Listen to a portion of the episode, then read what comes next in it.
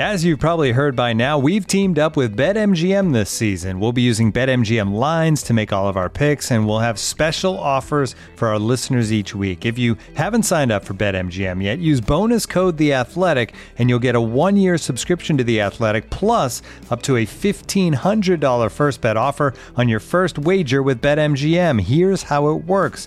Download the BetMGM app and sign up using bonus code The Athletic. Make your first deposit of at least $10, place your first bet on any game, and claim your voucher for a one-year subscription to The Athletic. See BetMGM.com for terms. U.S. promotional offers not available in D.C., Mississippi, New York, Nevada, Ontario, or Puerto Rico. Gambling problem? Call 1-800-GAMBLER. Available in the U.S. Call 877-8-HOPE-NY or text HOPE-NY 467-369 in New York. Call 1-800-NEXT-STEP in Arizona. 1-800-327-5050 in Massachusetts. 1-800-BETS-OFF in Iowa. 1-800-270-7117 for confidential help in Michigan. 1-800-981-0023 in Puerto Rico. First bet offer for new customers only in partnership with Kansas Crossing Casino and Hotel.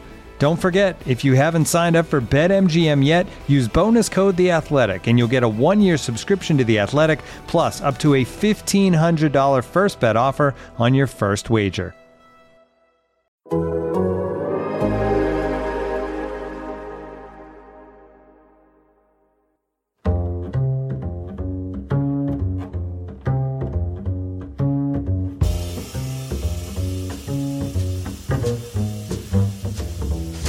Welcome to Allocation Disorder. I am Sam Stejskal, joined as always by my friend and colleague Paul Tenorio.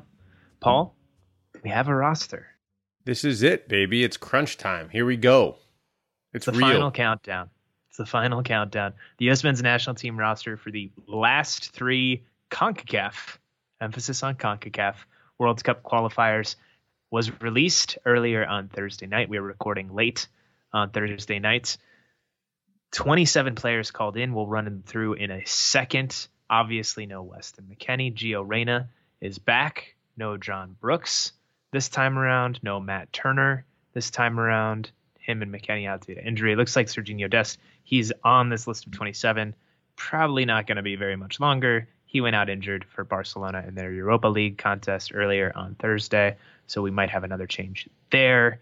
Um, but Paul, uh, I think for the most part, pretty expected group with a few surprises towards the bottom of the roster. Yeah, I think that's fair. I mean, you and I predicted correctly predicted 23 of the 27 names on the list.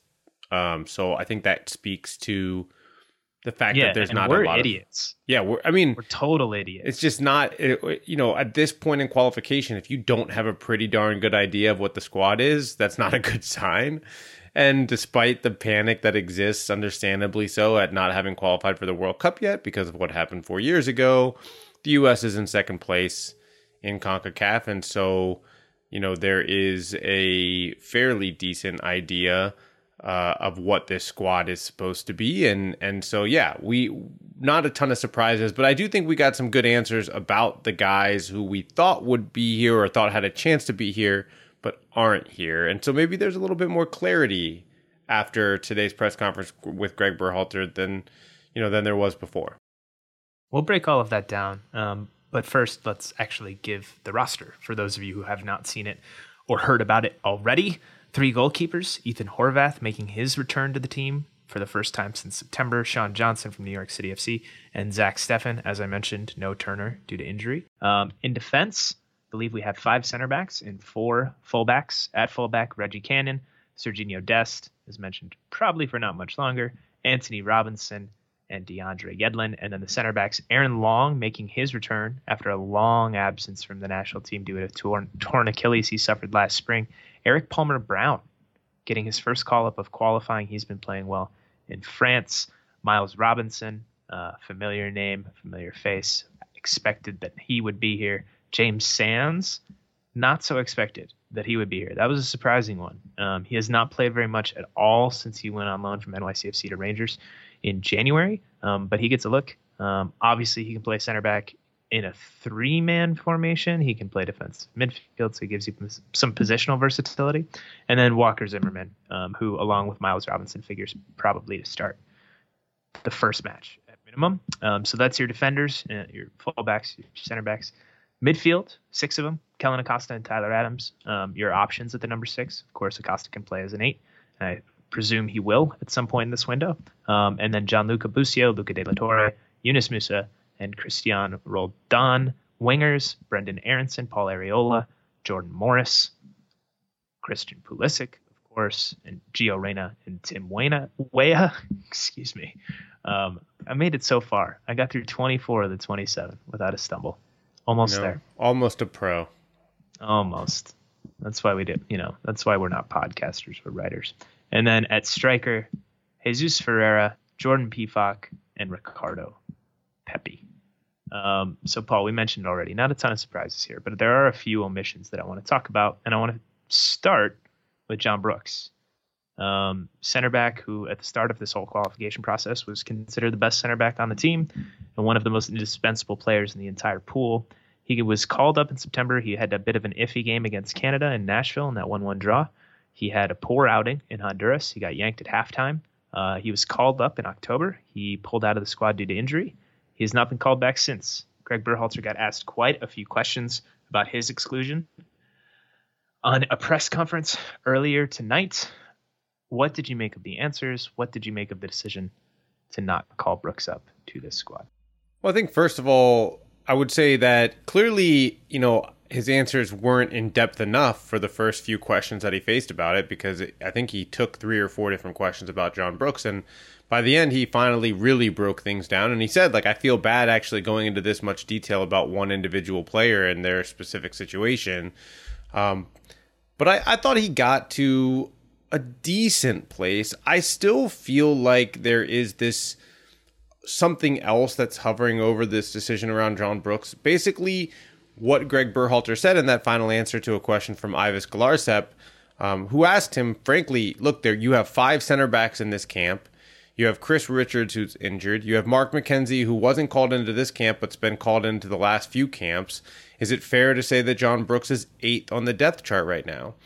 And and is is out of the picture for the World Cup. And Greg Berhalter said, no, it's it's it's not fair to say that. You know, we're never we never rule a guy out completely. And he said, look, we there are some details in his game that I talked to him that we need to improve to fit him into our game model, and we don't have time on Tuesday to improve these things. The game's on Thursday, the game's on Sunday. There's not a runway here.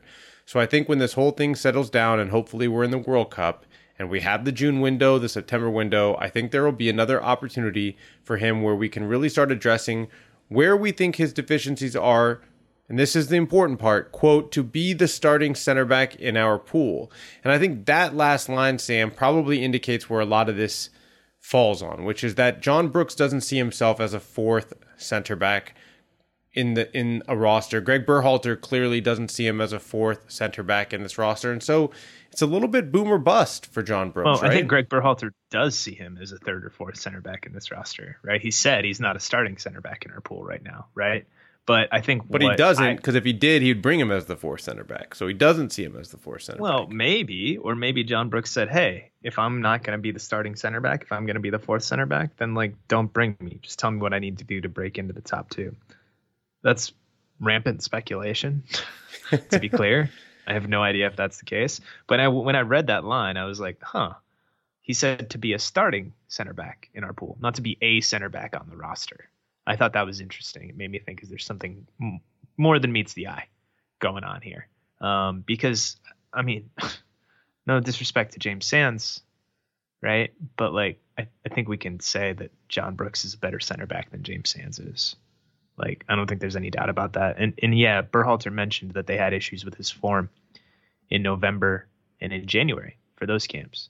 Um, this time he said now he's back playing and now it becomes what our game plan is for this window right and, and i mean i don't know like yeah things are matchup dependent and everything but john brooks couldn't help you in any of these three games in a way that james sands can or erik palmer brown can i'm extremely skeptical of that uh, john brooks remains in my opinion I guess the the highest score, if you want to put that, that the best mix of of talent and experience among center backs in this pool in terms of how long he's been playing, where he's at in his career, his age, um, the strikers that he's been facing week in week out in the Bundesliga for the better part of a decade now.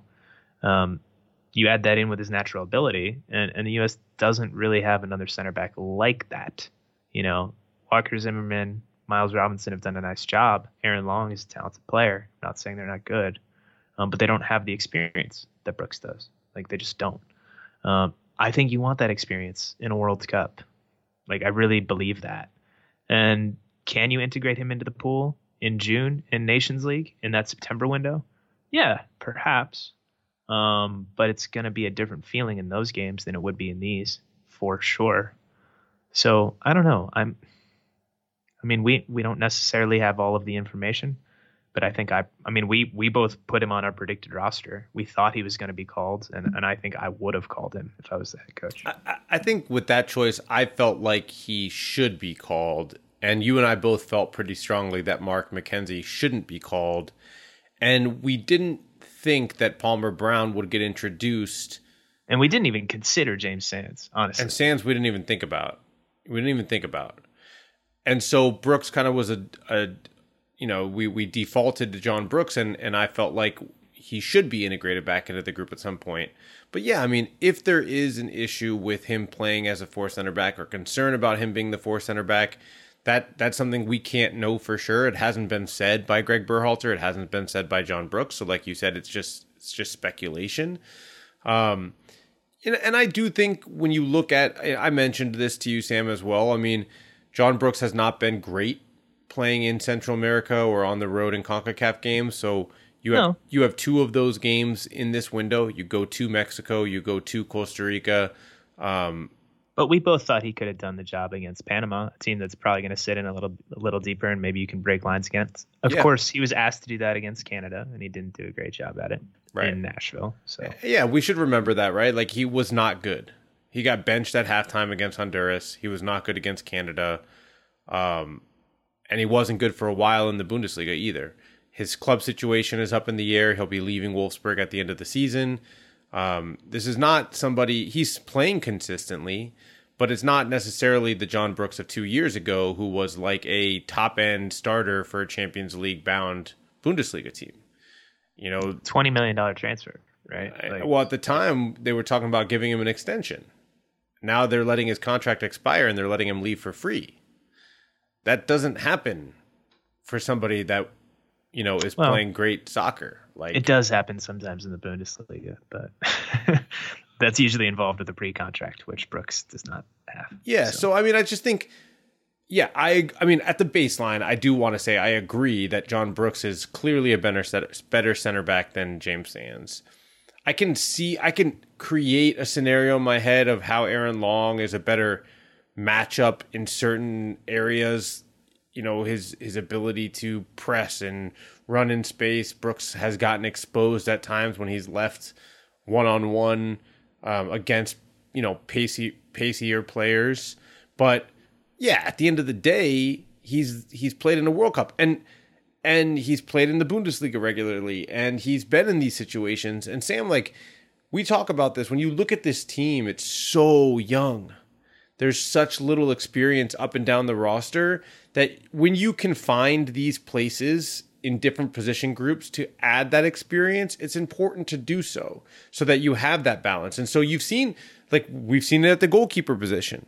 You know, is Sean Johnson the better, you know, long term play for the U.S. national team as a third goalkeeper? Or is there merit to bringing in 17 year old Gaga Slonina? Well, yeah, you can definitely justify bringing Gaga, but Sean Johnson's a chance to inject a veteran into a group that's otherwise super young. And I think the same way, you know, DeAndre Yedlin makes sense at right back, and the same way that uh, I don't know. Are there any other older players that have been around? Not really. Kellyn Acosta to, Kellyn a, Acosta, to a smaller extent. Jordan so, Morris, Paul Arriola. So yeah, you you see him having found these places for certain players that that are bringing more than just their on field product. They're bringing their experiences. They're bringing the, those moments that they've been in before. And and I think the same way you do that that that there's value there. And when you get to a World Cup there are even fewer players in this U.S. pool that you can bring that have experienced that, and John Brooks is one of them. So it's something that I think is going to hover over this pool until we see John Brooks called in again, as at least as long as they qualify if, for the World if, Cup. If we see John Brooks called in again. No, but I think you I think you have to see him again before the World Cup, or else it'll just hover over the squad. I think you see him in June or September. I don't think Greg Berhalter says that today without bringing him in in June or September. He has to recognize that. Uh, and, I should mention, I, I, mentioned, I sort of hinted at this earlier, but if the U.S. goes to the Intercontinental Playoff in June, presumably they will not be going to Nations League. Although maybe they will. I don't know how CONCACAF will do that, but I would guess certainly the priority will not be on Nations League. Um, Brooks himself gave a quote to Derek Ray, who calls Bundesliga matches for ESPN and ESPN Plus, and it was a pretty, you know, it was a kind of adamant, somewhat notable, remarkable quote, very strongly worded. Um, and it sort of harkened back to a quote that he gave to Doug McIntyre before or after the November window, perhaps, when he didn't get called in. And he said, Months ago, I accepted responsibility for my play and the decision that kept me off a roster. Now I'm happy I've regained my form, but unfortunately, I wasn't invited to camp. I accept this as the coach's decision, but I won't accept that I can't change this before the final World Cup roster selections. There should be no questions about my desire to play for this team. My plan is to fight as hard as I can to make it back to the USMNT. My American identity is at stake, an identity some have questioned over many years. Brooks, of course, is a German American, um, raised primarily in Germany and spent pretty much all of his life there. We, Americans, have all been down and out at different times, but we always fight back, and I plan to do the same. Um, I mean, that's exactly what you want to hear if you're a fan, if you're Greg Berhalter, if you're one of the other players on the team. Um, so we'll see. We'll see if he's given the opportunity at some point down the road prior to the World Cup. There are only two international windows between now and Qatar, which is wild. So there aren't a ton of chances. I do want to point out, and and somebody, I think part of Ives's question was, you know, is he out of the picture? And Berhalter said, we don't operate that way essentially. And I think that's true. And he said that before in he, context of Brooks and other players. And others. And it's been true to this point, right? I mean, Walker Zimmerman was an injury replacement for John Brooks and is now the number one center back in the pool. Um, you know, Jordan Pefok hasn't been called in since, since September. Started scoring goals consistently, and he's back. Um, and and so I don't doubt that answer. Like if John Brooks comes in and nation, if the U.S. qualifies, let's start there, and John Brooks gets called in in June for the Nations League and plays amazing in two games in the Nations League, then I think he'll be back again in September. And if he plays, you know, like I, I don't think that this is a like I don't.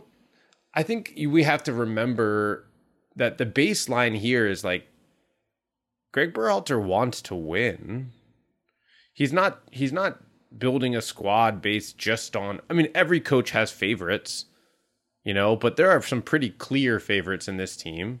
Like they they kind of supersede favoritism, right? You just have these guys that have to be in the team, right? Weston McKennie has to be in Christian Pulisic, Tyler Adams. You know, I think Zach Steffen is like a good example of like a favorite who also would be expected to be in every squad. But like I, I just feel like there's this notion that like oh like i'm gonna pick mls guys because i coached in mls for four years. Like if john brooks is good and gets like if he gets called in and he shows well he'll be back. And and yeah i mean he was yes, not good last time he was i mean and this is this neither is, was james sands. Like but you like, can point to this around you can point to the you can was, point to this around the roster. two games seven months ago that yeah. doesn't really mean a ton. I'm just saying that if if and when he gets called back in, if he plays well, he will continue to play. Luca De La Torre got called in, played well, didn't come back the next window, played well at his club, got called back in, got a start, played well, and he's back again and probably going to start one of these games in these crucial qualifiers.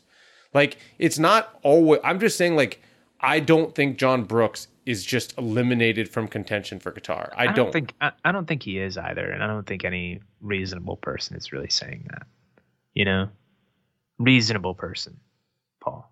Well, I'm not some, speaking to the reasonable people right now. Some people, some people are saying that. Clearly, I'm not speaking to the reasonable people right now. So anyway, I mean, I don't know, but I think it's fair to wonder too, like what exactly is going on here, and, and maybe it is the starting thing, and, and maybe there's something more there. But I mean, I, I think he's a better center back than one or two, or maybe more that, that were called in. And he's not on the team. And I think that's interesting. Anyway, moving on. A couple of other guys that isn't aren't wow, it's late. I'm speaking good tonight. Um, that aren't on the team. Josh Sargent uh, did not get called in. Um, he has not been called in either since the first window. Uh, obviously, having a difficult, difficult season at Norwich City in the Premier League. He's playing a lot of games. He's not recording basically any numbers. He has two goals on the year. Both of those came in one match. Um, he has one assist on the season. That was recently against Liverpool at a game that Greg Berhalter was actually in attendance for, oddly enough. Um, so he was not called up. Jesus Ferreira, Ricardo Pepi, and Jordan Pefok are the strikers. Um, Berhalter had some interesting quotes, I thought, on Sargent after the roster announcement in his press conference. So let's let's break those down for a second and, and talk about his omission. I don't think it's so glaring because it's like, look at what he's done this year. You can't really be that mad. um, but but what do you think about what Greg said and him being Sargent being off? Yeah, I thought it was another. I thought it was a more enlightening quote than the Brooks one, even because I think it, it expressed hope that I think all USMNT fans feel right now, and people who, again, you know, want the U.S. national team to win and go to a World Cup. And basically, what he said is, and I'll, I'll just read the quote. With Josh, it's a real tricky one. And he actually said, and I hope maybe you guys can help me figure this out, which, you know. And then he said he's playing right wing for his team, not getting a ton of chances, not active offensively that much, but he works his ass off and he's an ultimate team player. So it's a tough decision. For us, it's almost like trying to project his performance if he plays striker for us. Josh is the guy that I think is going to break through and is going to be a national team number nine in the future. And we just have to be patient and wait. And I think that last part is important. I think that they would love for him to be starting and playing consistently as the number nine in the Premier League. And that they believe and see some of the same things that we see and believe that, especially when you remember Josh Sargent first getting called up to the national team under Dave Sarachan, and he was dropping in and combining and you know, playing the runners off of his movement and turning and, and running at goal and looking dangerous. And then he went through this phase where he couldn't hit a shot well. I mean, he, he couldn't make a good connection with the ball. I think, Sam, you were like documenting it for a while there. And, but you know what he could be. And that's like kind of the hope is like, can he? I'm not sure I do know what he could be. But personally, like, I think that's what Greg Berhalter is expressing. Like, please be a number somebody be a number nine for us you know like that's kind of what this quote is. like please god give us a number nine you know like he's i'm rooting for you josh sargent you know someone anyone Gyasi Zardes jozy altidore bobby wood just Rubio somebody Rubin, start eddie Ryan johnson miguel Barry. anybody come on down we'll talk more about the number nine later um, but yeah i think it's hard to I think it's hard to quibble with not calling Sargent. Berhalter did reference like, hey, when he was talking about Ricardo Pepi, it's like, yeah, you could make an argument like Pepi's not scoring goals. Why do you call him over Sargent, who's also not scoring goals? Like that was like basically verbatim what he said. And he's like, you know, that you could have a discussion about that, right? Um, but yeah, at this point, I can't really be too upset about not calling Sargent. If you want to knock Brooks for not playing well in the September window, Paul, um, then you have to knock Sargent for not playing well in the September window too. Might, maybe it's Greg Berhalter's fault that Josh Sargent's playing right wing at Norwich City because he played him at right wing in Honduras, and yeah. like John Brooks, it was not pretty. And like John Brooks, also got pulled at halftime, right? He got subbed out, yeah, and and that was the last we saw of him.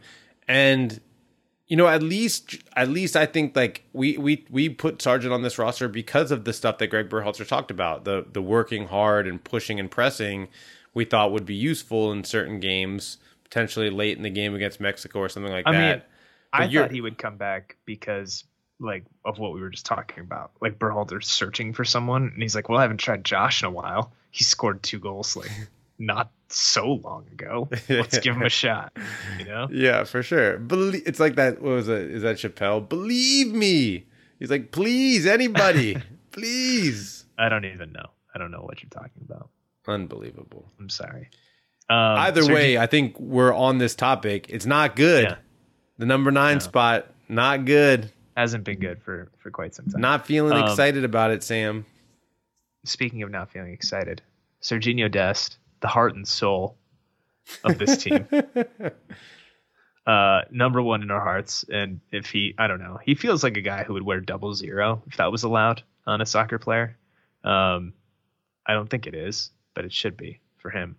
Anyway, uh, he went down with what appeared to be some sort of hamstring injury for Barcelona. Um, Greg Berhalter said it's not looking good for his involvement in the camp. They will find out more tomorrow on Friday. So today, if you're listening to this after it came out, um, he mentioned a few guys who who could be coming in in his stead if indeed he has to pull out of camp.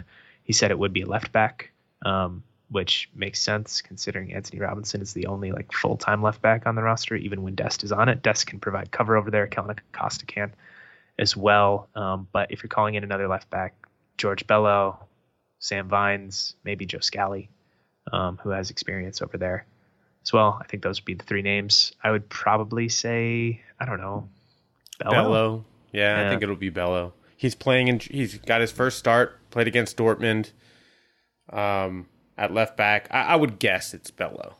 So that's that's probably the move there. I would expect that Antonee Robinson gets the bulk of the minutes at the position.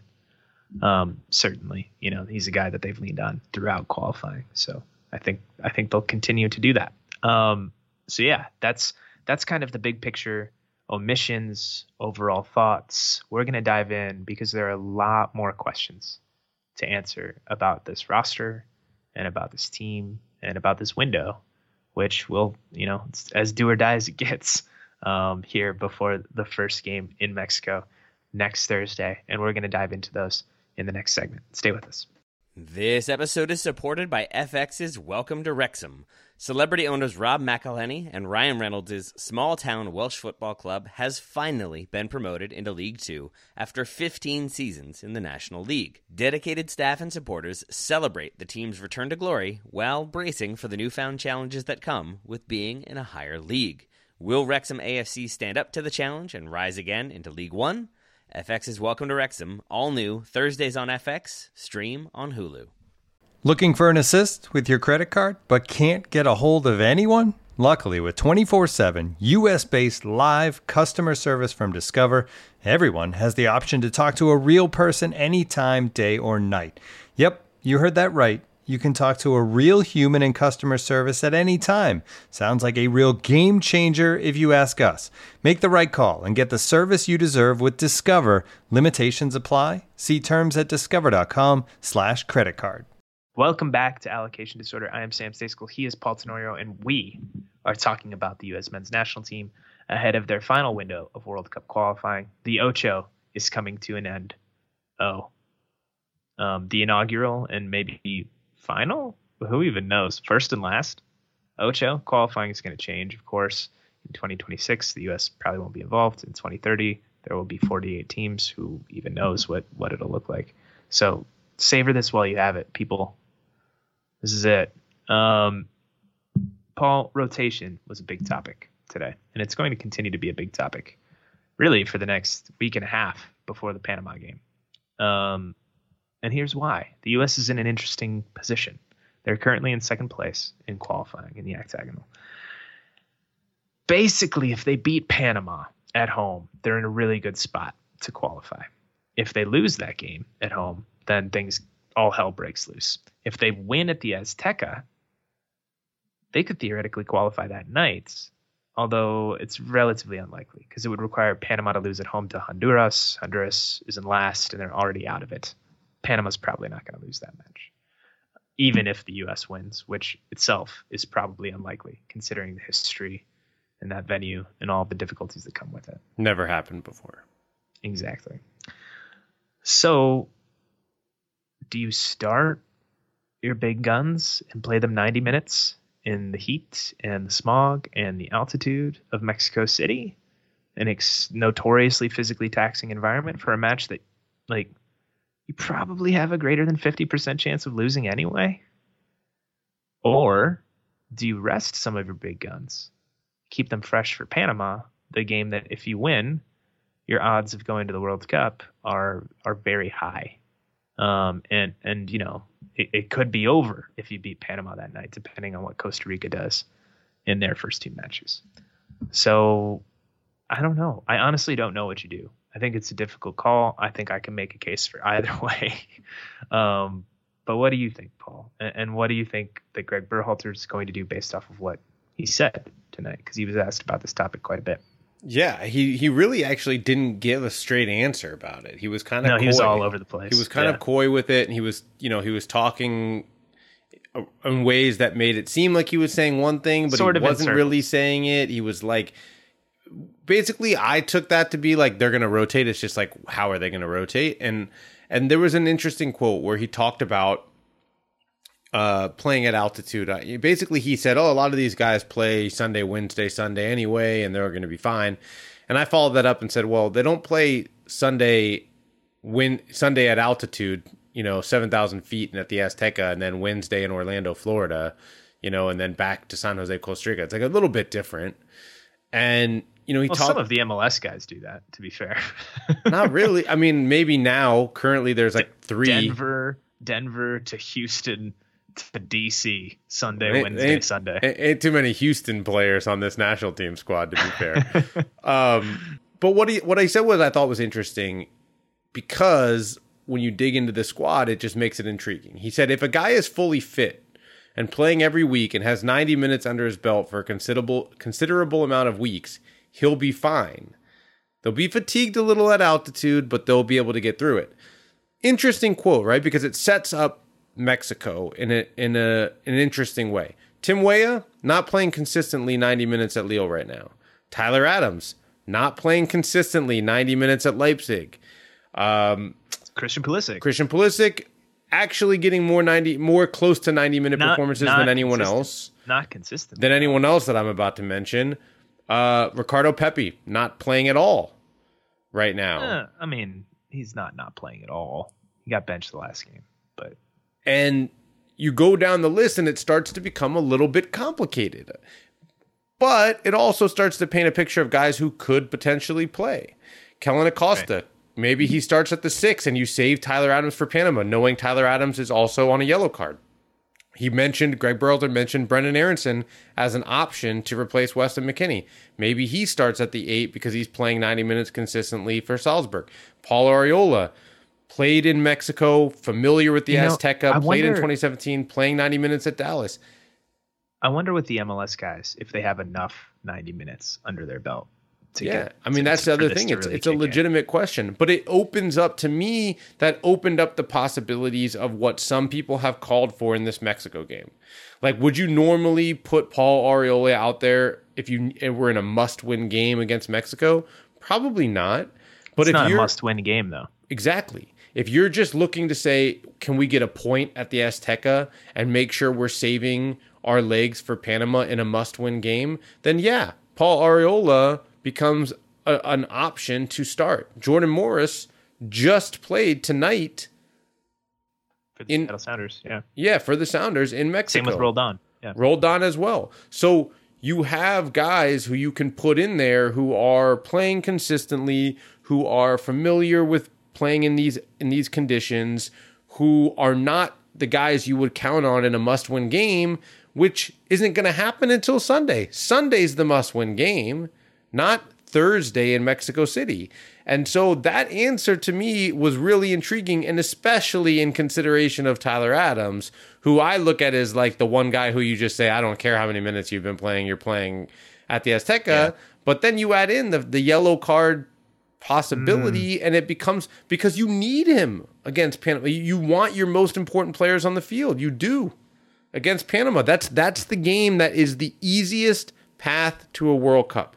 Winning at home against Panama probably gets you to Qatar. We know from 2017 that 98% qualified isn't 100% qualified. We know that. but the the best path is winning at home against Panama and and you know expecting at least one other result to go your way more so than trying to get a win at the Azteca and then still having the likelihood of that must win against Panama. I think what you do is you do some sort of hybrid lineup in Mexico. It's not like a full rotation, right? You're not starting DeJuan Jones and Paxton Pomykal in that game. Sorry, Matt Doyle. You're not going to. Didn't mean to take a cheap shot there. But I think you use some sort of hybrid situation. Maybe you start Aaronson and Arriola, and you bring Weah and Pulisic off the bench at 55 or 60 mark, right? Maybe you start. I think you start Adams in Mexico because I think the game plan, if you're gonna rotate and you're gonna do kind of a half and half sort of deal, I think it has to be okay. You keep them scoreless for the first hour, and then you bring the big guys on and try and go for the knockout punch, right? And, and so I think if you're going to try and do that, you need Adams on for that first hour. I don't think I think it would get a little too messy if you didn't start him. Um, I would have a lot of nerves about that. So maybe you start Musah, maybe you start Adams, maybe you start Acosta, and maybe you bring some of them off in planned subs around six. Which which Berhalter also mentioned. We should say he said yeah. we will use all five subs against Mexico, and then he said we may use some earlier, and we may be purposeful with how we use those subs. Maybe maybe, maybe you start a winger, Paul Arriola, right? And you tell him run like hell. You're coming off at halftime, right? And and Pulisic's coming on. Like that wouldn't shock me. Yeah, um, I mean, we're in an interesting place here. I don't want to go fully into this, Sam, but we discussed it in the live room for the Athletic. I think you have the consideration of do you start Pulisic partly for his confidence, partly for the team's confidence, and and that's a real debate now when we get into this strategy, this idea, because it makes more sense to wear Mexico down and bring Christian in off the bench. He's but, been better off the bench. But maybe not, right? Maybe it's better to have Christian from the start and you're bringing our Aaronson off the bench. I mean, there's so many different permutations. Sam, while you were talking, I sketched out my starting lineup and then I'll I'll, I'll ask you to do the I'm same sure while I'm talking here. This will change 17 times. I have Antonee Robinson starting at left back because you don't really have. A, I'm not starting George Bello at the Azteca. Zimmerman and Robinson, I'm not as worried about center backs in general. I'm starting DeAndre Yedlin at right back now for sure. He's played against Mexico many, many times and actually been very successful against Mexico in most of the games he's played. Tyler Adams, I agree, has to start, even if he's a guy that you pull early and try to keep him off that yellow. Uh, Yunus Musah and and Kellyn Acosta. I just think you go with that midfield from the start against Mexico. Try to keep it at 0-0 as long as possible, or you know, steal a goal early, of course. But like you know, try to stay in the game. And then I think you start with Brenden with Paul Arriola and you start with Christian Pulisic, and I think he's going to start Jesus Ferreira up top.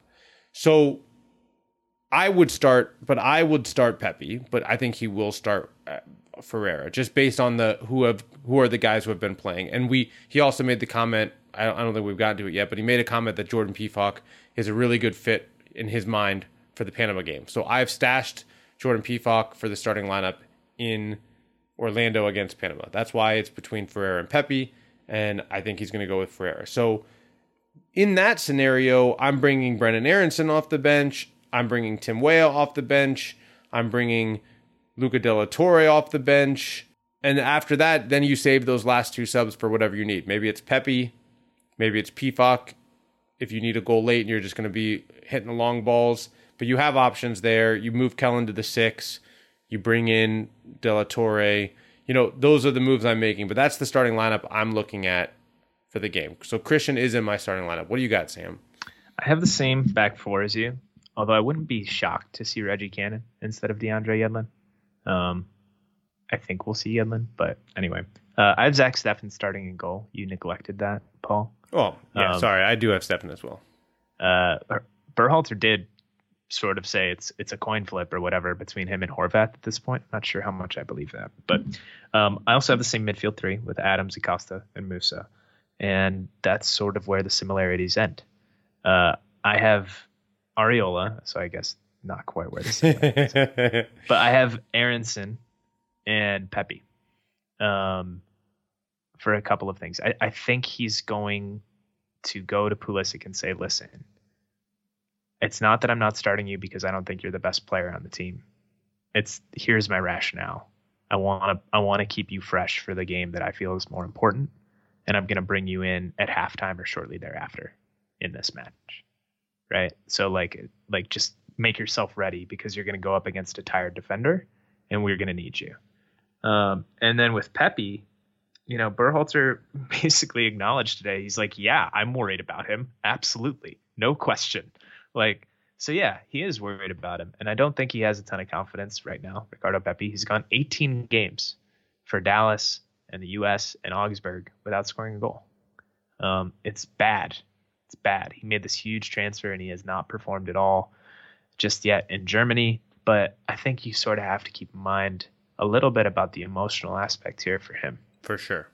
right? And sure. what this moment is going to mean to him. He started against Mexico at home. Uh, he didn't get on the board or anything like that. He didn't do a ton in that game, from what I remember, but I don't think he did poorly either. Um, the fact that Berhalter basically telegraphed that he's going to start Pefok in Orlando against Panama makes me think, okay, if you're gonna if you're gonna use Pepi, like, do it now. You know, this game isn't really one where you're doing a ton of combining. We've talked about this a million times, but U.S. Mexico games they're fast. There's not often not a lot of soccer, right? And and things are just intense and flying around. And So Sam, that, what did he know- say about Pepi? When he gave that quote, when he He gave said that a quote, lot of things about Pepi. He gave a Help quote about being worried about Pepi. And in the back end of that quote, he said, "But they ask him to do a lot of different things at Augsburg than we ask him to do. He's he's he's not he's asked to create chances by running behind the back line for Augsburg, not so much from service. We hopefully will get him service into the penalty box that would help him out a little bit when he plays, which fits more to your point, Sam, with the Mexico game, right? I will also say we have to be a little cautious with Greg Berhalter at press conferences with The the, where they are. It Yeah. it happened. They brought somebody out for a pregame press conference, like Walker Zimmerman or somebody, Walker Zimmerman, and yeah. he didn't start in the game. They they they we've switched into the full on like everything matters Mind games. mind games. And so by putting out there, you know, and I, I imagine the manager in Panama, he's he's done a really great job with them, is the type of, of manager to be looking for every little bit of information he can ahead of that game. Maybe you throw it out there and make it look like Pefok is starting against Panama and he's not. So let's just keep that in mind. I ca- I I agree with you. I mean, he very clearly telegraphed it, but when you said it, I was like, man, that was like way Too too, clearly telegraphed. Too yeah. So I don't want to rule him out from starting this game either. He is the most in form. He is the guy scoring the most. There will be a little bit more, you know, set piece dependency in this game. But I agree with you, Sam. I mean, how do you like Well, you Ricardo? You, you actually didn't. I no, I did it. I said if it were me, I'd start Pepi. Oh, okay. I, I said if it were me, I'd start Pepi Well, because I think he's going to start. because the emotion matters in these games, man. It does. It matters. I mean, Sam, like, I'm not playing in Costa Rica, but it's going to mean something special to me to be in the stadium in Costa Rica where my family's from. You know, it's going to mean something to me when I hear that national anthem. It's going to feel different than any other event I've ever covered in my life, probably. You know, and that game for Pepi. different, different than all those than that Chicago Fire Orlando City game you went to a couple weeks ago. Only only marginally though for that one. only marginally. But you know what I mean? Like it's going to it's going to stir something in Ricardo Pepi differently than it will for Jesus Ferreira, and that's not a knock on Ferreira. He Something- just I mean, can't this is this is share a guy that. less than a year ago was deciding between these two national teams. Yeah. Right? He grew up on the border outside of El Paso. His he grew up rooting for Mexico in a in a household who's with parents who immigrated from Mexico, right? Like he is Mexican and he is American as well, right? And so that's going to be a major major thing for him. I would imagine he, probably even more so than it was a major major thing for him in Cincinnati when he played in the game there. Yeah. Um, just because of the history. and It's the the Azteca. stadium Yeah. yeah, exactly.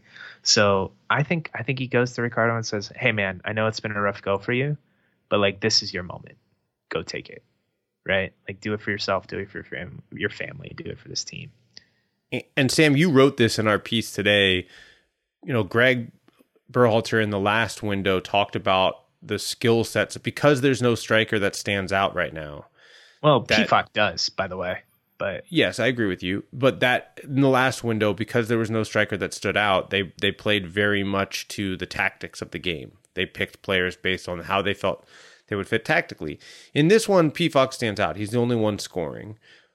But if we put that aside for a second, if we were if we But if we he- take Greg Berhalter at what he says, and we th- and we think Pefok is going to start in Orlando, then if we're going to base it on a tactical decision between Jesus and Pepi, you're right. What you said earlier is right. Pepi is a better fit for the Mexico game, and Jesus is better fit for Panama when you're going to play a team, or for for uh, Costa Rica, where you're going to have a little bit more of the ball, not a ton more. You're on the road there too, but probably not gonna be presumably more than you will against Mexico, which has this kind of up and down tendency because of the emotion and the rivalry. That you know, it might make more sense, or I think it does make more sense for Ferreira there. Um, I thought Ferreira made the most sense for the Panama game, but you know, if we're going to take our interpretation of Berhalter as truth, then it'll be Pefok. I'm I'm still I'm now only now when you said the quote out loud was I like this is a little too obvious. Really? Only then? Only then. Wow. You got to work on your radar. You're in 10A. Yeah, I mean, I just like I I, I just like you know when you think through when I started thinking through like the Walker Zimmerman thing, and I think it was something else that Greg Berhalter did on his podcast. He went back to those comments after the Canada Canada game where people crushed him for saying like it was a good performance, and he kind of alluded to the fact that like, hey, we had another game to play. Like I'm not going to go out there and be sad and and be like negative in the media when we had another game that we had to go win. Um, and so it just kind of reminds you that that that the press conferences are part of coaching too, basically. Yeah, yeah, for sure. Um, all right. Well, I think that's I think that's enough about about rotation. I feel like we covered a lot of the topics that we have laid out here in our little rundown in that one topic. So that that's good. I think we both think Kellyn Acosta is going to replace Weston McKennie, obviously, in the Mexico game. I think we're both in agreement that Luca De La Torre will slot in, in as a number eight against Panama um, you know, we think he's better suited than Kellyn Acosta is in that game. We saw Kellen Acosta as a number eight against Panama once already. Didn't go all that great. Um, so, you know, I don't know if we'll see that experiment again. Luca De La Torre was very good last time out against Honduras. I think a lot of those qualities would serve him well in a home game against Panama as well. So I think we'll see him in that position. And then who knows with Costa Rica? Depends what you need. Depends who's played well, et cetera, et cetera, et cetera. Um, Berhalter said there's no really replacing Weston McKennie in terms of what he does and what he brings to the team. I agree with that, um, but I don't think it's some hurdle that's too high to overcome. Yeah, as he said, we won games without him, and we'll do it yeah. again. I think I can't. How many games did he play in the last window? I can't even remember off the top of my head. He played all of them, right? I think he played two. No, he played all of them.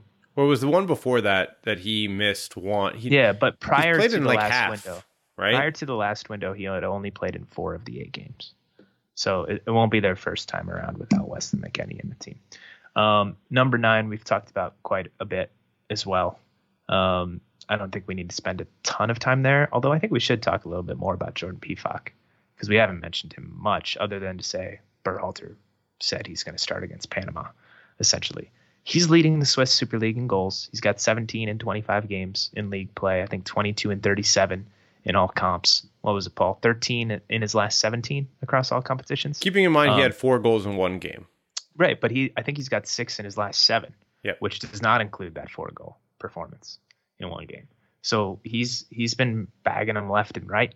Uh, he's doing a really nice job, uh, and no one else in the pool is scoring at remotely that clip. The U.S. has only gotten three goals from the number nine position in the octagonal. All of those were from Ricardo Pepi they were in back to back games at Honduras and then at home against Jamaica in the following window where he got two. So I'm excited to see what Pefok can bring um, once again for the national team. You know, I think it's fair to say that he doesn't have like the greatest feet in the world. I don't think he's quite as good of a athlete maybe as Gyasi Zardes is. Um, I don't know. Athletically, he's, I don't know, Pepi plus maybe. Is that fair to say? Yeah, it's weird. I feel hesitant because I, last time I felt this way about a player was Antonee Robinson, who I was like, I see what he could be, but I don't see what he is, and I don't want to see him anymore. And you know, Greg Berhalter basically didn't listen to me and kept bringing him in, and eventually he started to find his oh, form were, in the championship. You were advising Greg on on Antonee. Well, I just assume that Greg Berhalter listens to Allocation Disorder and reads all of our stories. Yeah. So right, yeah, yeah. The many many people who listen to this show yeah. I assume that all of those listens are just Greg Berhalter leaving it on loop. Um, no, I mean, I, I, what I'm trying to say is I complained about Antonee Robinson across many different venues, and I had to go into the comment section of a story after the first window and be like, "You guys were right, and I was wrong." Um, to all the people who told me in the comment section before that I was wrong about Antonee Robinson, and so when I look at the games I've seen Jordan Pefok play for the national team, and it's not many. I think he's got eight caps for the U.S. Um, and and one goal. He hasn't really stood out to me very much at all. He scored the goal on the header against Honduras. Um, he's and, and don't forget he played he played in two games out of three in the September window. He came on as a substitute um, in the El Salvador game, didn't really make an impact. Uh, started against Canada in Nashville, did not make an impact, and you know I was kind of out on him at that point. I'm I don't watch the Swiss league. I cannot pretend to know how well he's actually playing soccer. But I do know that the thing that matters most in soccer, the thing that gets you paid, is putting the ball in the back of the net. I don't care if you, you know, are a terrible soccer player. If you're scoring six goals in seven games, you're doing something right. So I don't want to eat my words here. I I think that Jordan Pefok should get every opportunity to be the starting number nine if that's the way he's playing right yeah. now. He absolutely should. I don't care that not... I don't I'm not sold based on what he did in September. The dude is scoring goals, put him in the game. And that's why I feel like I'm September surprised. Was a long time ago, Paul. Th- yeah, that you're not saying ago. like, hey, in my mind, I'm like kind of like, all right, like the put the guy in who's scoring goals. Start the guy yeah, right now. Yeah. Yeah. And and maybe he will. And maybe today was a misdirection. But to right? your point though, Sam, also what's the one game that like really matters? It's the Panama game. So that's in that's in the consideration too. I mean, I I'm not again like yeah, and, and great to get a point on. at the Azteca. You can bring him on for the last half hour too. You're right. He's a great. He's also like he like the the things he excels at. He is you you do we do know this much. He's physical. He's good in the air. He's good on set pieces. He um he he brings physicality. He's not afraid to to kind of get battered around by center backs. That's great for late in games if you're going a little bit more vertical. If it's zero zero or you're losing one nothing, like yeah, he's a very clear guy who can come in late against Mexico and give you that target too. So maybe that's the plan. But I just in my mind, I'm like, man, there's one guy in this pool that's scoring goals. So yeah, and credit to him for working his way back after three windows not being called in. Yeah, and, and some of those in which he was scoring goals for yeah. his club team too. So credit to him. Um, maybe John Brooks can follow that path. Maybe he can call Jordan Pefok for some advice as to how to get back in the good graces. Maybe um, if, if John Brooks was scoring six goals in seven games, he would be he'd be here. yeah, be the best center back in the world. Um, oh man, any other thoughts on this roster or or this window before we transition into segment three and, and kind of talk about a couple of other things and wrap up the show? Yeah, I, just one last thing. We we I'll touch on it really quickly, which is just Gio Reyna is back in this thing. I think we could see him play at the number eight. I don't think we'll see him start. I don't think we'll see him play more than thirty minutes in a game. Um, I think he's a really good option to bring off the bench. He mm-hmm. is not afraid to take guys on one on one. He can create opportunities on his own. Very good set piece service. So you if you bring Kellyn Acosta off the field, you still have somebody who can serve a good ball. In fact, he just picked up an assist for Dortmund on a set piece. Uh, he does it very well. So um, he's somebody I'd expect to see. I think he will be more likely to play centrally than winger, though Greg Berhalter did answer a question saying, like, yeah, maybe, yes, we do think he can play in that position, but I don't know if it'll happen this window or not. So maybe he'll come. I just don't know, like in the Mexico game. There's a lot of wingers. A lot of wingers. Yeah, and and like those those games don't feel like a winger coming inside and combining type of game, but. I, I maybe you just say it doesn't matter. Gio Reyna's got enough talent that you put him on the field and he played, he does his thing. Yeah, he, he, played in the Nations League final. He did okay. yeah, and he played and he so. and yeah he he he was a guy who. What I like about Gio is that confidence that sometimes you can find annoying with like his reaction to teammates is the same. What are you talking about? Is the same confidence that prompts him to do something special every once in a while.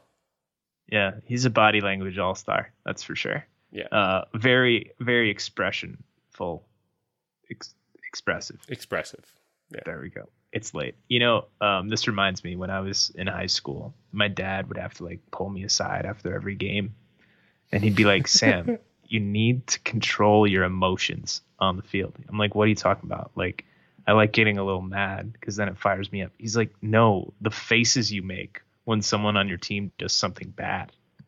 Um, it was a real problem for me, so I can relate to Gio Reyna in this way. I don't know if his dad's pulled him aside and talked to him about it yet, but I just want to say I am zero percent surprised that you're also in the body language all stars, and maybe that's partly because when I say something that you truly disagree with on allocation disorder, you give me a look of just complete in utter disgust. I don't even know that I do this. So it's, not my fault. You never came off of the body language all stars list, basically. I mean, I think I've controlled it a little bit more, but I've had some notable instances on Zoom press conferences that when I forget that I'm on video, Yes, I've had to text you. we don't need to talk about that ever again. Um, anyway, me and Gio Reyna, we're the same. I, I don't know.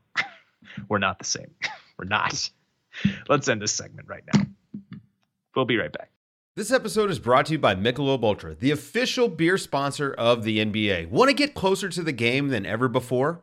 Michelob Ultra Courtside is giving fans the chance to win exclusive NBA prizes and experiences like official gear, courtside seats to an NBA game, and more. Head over to michelobultra.com slash courtside to learn more. Looking for an assist with your credit card but can't get a hold of anyone?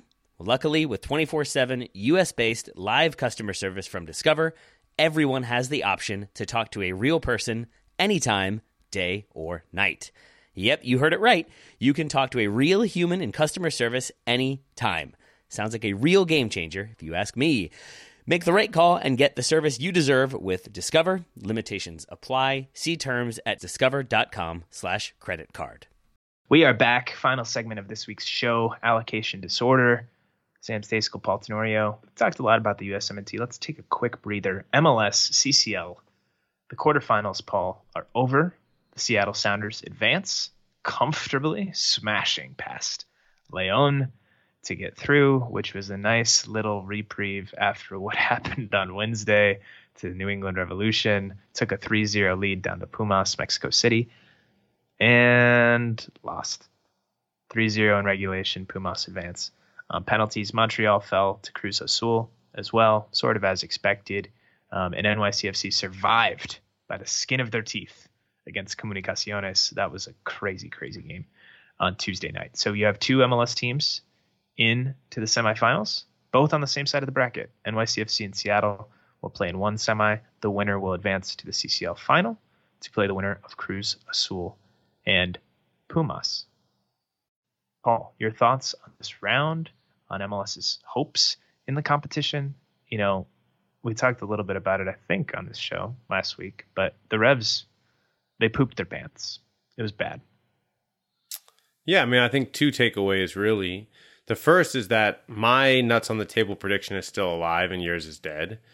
I don't even remember yours. Mine is that Miguel Angel Ramirez will not last 11 games as coach of Charlotte FC. He's Well, so I got, think you're very, I mean, unless he quits, I think you're very wrong. he's got eight games left. They're 0 and 3. If it keeps going this way, I mean, if they're 0 and 8, he could get fired. It's very reasonable. The, That's- the that's reason they're 0 losses from 3 now. they're they're 0 and 3 with a minus five goal difference. They would be 0 and 3 with like a minus 12 goal difference if not for him. He's a good coach. I, I don't disagree with you, but like he's not going to go quietly into the night if they're 0 and 8. You know what I mean? Like, and I appreciate that about him. I do. Um, right. Either way, it doesn't matter if it happens or not. I've lasted longer than you. That's really what matters. I'm patting I myself mean, on the back. well, of course you were going to last longer. The No. CCL is happening If right New England of ha- the if. New England It's just a hadn't blown it- calendar. If New England hadn't blown it, you would still be alive right now. The CCL final is before 11 games of the MLS season, I'm guessing. Mm, it'd be close. Well, Be Anyway. close. I don't think the that's. CCL s- the CCL semifinals definitely before 11 Yes, the semifinals, but not the final. And, and that once the semifinals are done, then my nuts on the table prediction is decided. Yeah, well, you could have been right before I was wrong, and then said it's just a function of the calendar. I and was You're wrong. bragging about it like a weirdo. Well, you didn't even get to the semifinal. You didn't even get give it a rest. So it doesn't No one wants to hear this nonsense. Well, you don't, but I do. Um, the other takeaway is this: MLS is going to be very, very happy when Leagues Cup comes around, because in the Leagues Cup there is no return leg. There is no MLS team having to go out of their comfort zone on the road to Mexico to play the teams on their turf. And so the, the results are going to be better for for for the MLS teams. And we will see the quote unquote progress that the league wants to see in this tournament because they won't have to go play in Mexico City or in Monterrey or in wherever, Torreon. It doesn't matter. And I think that that is the reality is right now we know MLS teams are capable of competing in one-off games. They are. Just like any playoff. The the New England won 3 nothing and then they lost 3 nothing. Seattle's done well. Montreal had a win and a loss. You know, like we're in this point now where MLS is in this toss up phase to a certain extent with the Mexican teams. But when you get into kind of the longer tests, the real bigger tests, they're still falling a little bit short. And that's just there's nothing new about this. It's not that surprising. We're we there's still two teams in the semis. It's the weakest Mexican field yet in this Champions League and yet they teams in the semis too. And I think that's just kind of where we are now. Yeah, I think MLS has made progress relative to Mexican teams for the most part. Yeah, the progress um, is they get 50% in now instead of 25% or none. Well, they've gotten two teams in the semifinals before. This isn't unheard of. But I think MLS has made progress. I think Seattle and New York are the two two of the deepest teams, maybe the two deepest teams in the entire league. Um, and New York hasn't had to play a Liga MX team, and they won't have to unless they make the final. um, so that's part of this as well. Uh, but you see that, you know, Seattle did this, Paul, without Nico Lodeiro or Raul Ruidíaz, their two best players, along with João Paulo, right? They played tonight without Yeimar, their best center back, right? Like they're not doing this full strength, and they're still going down to Mexico and, and getting past Leon after beating them three nothing in the first leg. You know, so these teams have more depth. The academies are maturing. That really helps. Um, and they're getting, you know, there are more mechanisms to fill out their roster. We don't love those mechanisms all the time, and we think they could be better and more efficient, but they do make MLS teams deeper than they were three, four years ago. Um, so I think we're starting to see that sort of come through and manifest. And I think MLS teams will do okay in the Leagues Cup, you know, and I think they'll continue to do okay in the Champions League. I think this year is a really good year because none of the big Mexican teams are in it. Yeah, and I mean, that, I that think MLS is going to do great in the Leagues Cup too. And, and and I think I think that I I mean against Leon against Cruz Azul or Pumas, I look at Seattle or NYCFC, and and Pumas was taken to the absolute brink by New England. I think Seattle and NYCFC are both better than New England. Uh, Cruz Azul did not have a comfortable time against Montreal at all. Montreal could have won that series um, had they been more efficient with their chances in the home leg. Seattle and NYCFC are way better than Montreal, right? So I don't know. I, I think an ML, I think one of those teams should win. I would say that you you're right in that the arguably the top two favorites are on one side of the bracket right now, right? Yeah. Like, but again, Weird I, things happen in this tournament. Yeah, weird things happen, but also like it I just again I still think it speaks to I'm I'm not disagreeing that progress has been made. My point is that the progress is where it is now where it's just kind of a when you get into these playoff situations, you can have a team or two that competes. We saw it in the past with Toronto. Yeah. LA, uh, LAFC in the neutral site tournament made it to the final. we really did see it in the past, man. We did. Toronto got to a final. They yeah, lost Toronto, penalty kicks. Toronto got to a final one time. Like you just and, said, we've seen it in the past, and now you're saying we haven't seen it in the past. Well, so that was a one-off. I don't feel like it's going to be one-offs anymore. I don't That's know, man. I, I mean, I I think this is kind of where we are. That you can have one or two teams in a year that make a little run, but when it comes down to like, are these teams as good or better than the Mexican teams? If you were to put it all in one league, no, I don't think that's true. And no, they're they're not. And, they're not. I, Seattle and NYCFC are the top teams in MLS, and the top teams in Mexico are probably better than them. Right. And my, my thing is just that all I'm trying to say is that Leagues Cup is set up better than Champions League. Yeah. For MLS to do well, you have more teams in the competition, and all of the games are at home, and you won't. So if New England wins the first game three nothing, it's over. There is no return leg, and they move on. And that's a that'll be good for MLS to to have a better showing in this tournament. But in that tournament. Them, just, just give them their flowers, Paul. You hater. You're being a hater. What flowers do they want? Win it. Then I'll give the flowers. if you go and lose to Pumas in the final, you don't get Fair any flowers. Enough. Fair and enough. you know what? you know, I don't have to give flowers because of the number of games I've watched where it's been a just absolute mess. And in fact, Sam, I told you this. I, I was coming home, walking That's home from seeing game- some there friends. haven't been those games. it was outside of New zero zero, and I'm like, you know what? Should I turn on this New England Pumas game? Let me wait and see when this walk is over and I get home what the score is then. And I got home and I brushed my teeth and I looked You at my phone watch the game, and it was trying to talk to and it was it. three nothing. And I said, Get out of my face. haha, maybe now I should turn it on. And then I said, no, man, this I don't watch it anymore because Get out of my face. I You're just not I, qualified. I have watched some Champions League. I did not watch the New England game, and I'm glad I didn't because it's kind of like being a fan of like a team that of Northwestern basketball. Don't why are you tuning in, Sam? You you can't talk. You like to torture yourself. You watched like seventy percent of Northwestern basketball Oh, games this what, season. What is your job? I was not assigned to cover that game.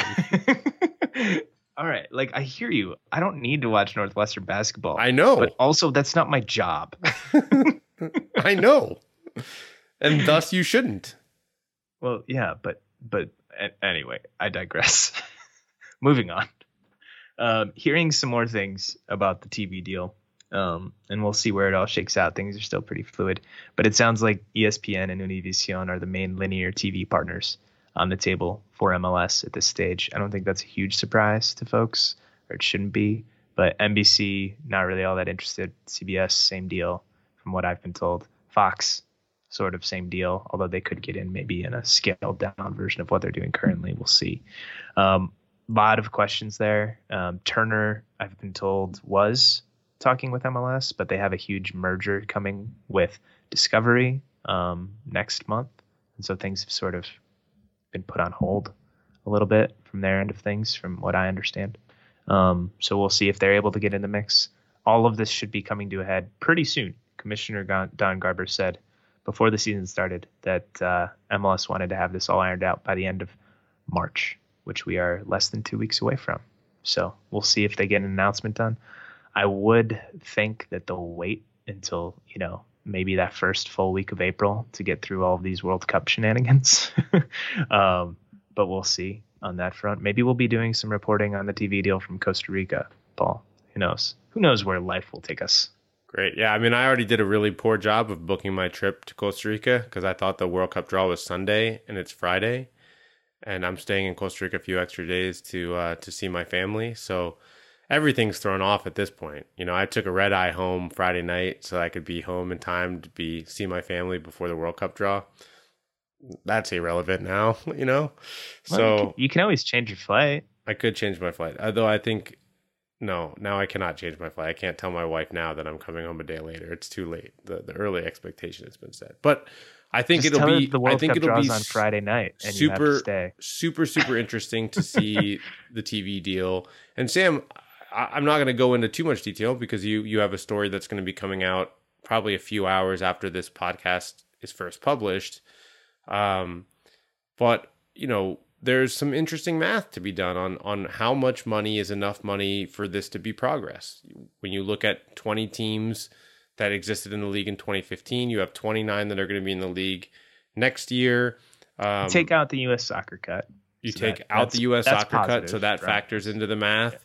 You know, that's there's some interesting math, and and, and so you have to start to think what is the number MLS is looking for, and what is the number they'll be happy with, and and that'll that'll be kind of what defines how we talk about this deal.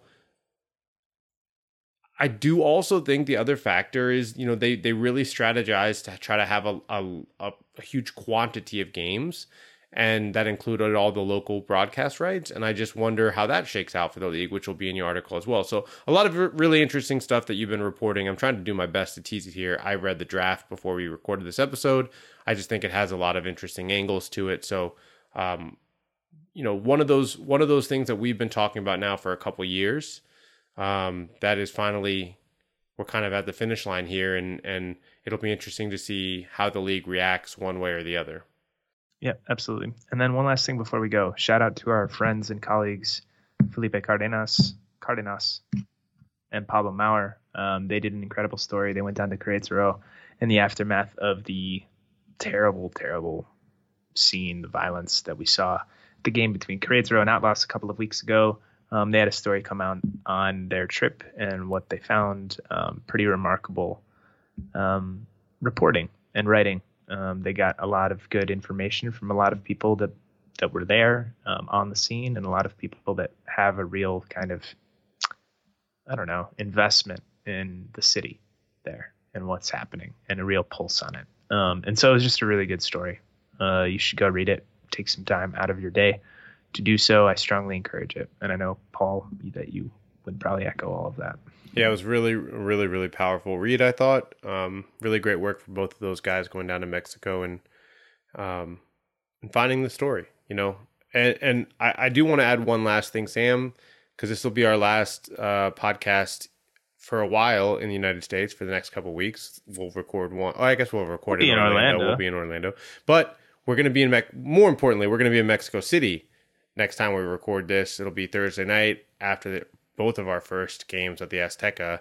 Super excited about it, and I wanted to tell everyone who listens to Allocation Disorder keep an eye out because Sam and I are going to be trying to make more content from Mexico City on our Twitter accounts, on our Instagram. Sam, maybe not on your Instagram. I'm trying to use Insta more, even though because My Instagram's strictly private. mostly because I yeah mostly because Felipe makes fun of me for not being good at Instagram, and Felipe's got a lot of like dad content, and and yet his is much stronger than mine in general. Um, but we're gonna try to, I think, showcase a little Felipe bit. is of, much cooler than both of us, I know it's it's it's infuriating, but um, especially you. I think we're gonna try to do some cool stuff down in Mexico City, get a little bit of the the flavor of being there. Um, be, Well, I will say Felipe and I already have some plans that we're not going to tell you about. Great. You're going to be involved with them, but it's important that we take you by surprise. I, I like it. You know, I, I I trust neither of you, and yet I trust both of you. All right. I think that's a good way to end the show. Thanks for listening to Allocation Disorder. We'll be back next week from Mexico City. Thanks for listening. Thanks for supporting. We appreciate you. Until next time, I'm Sam. He's Paul.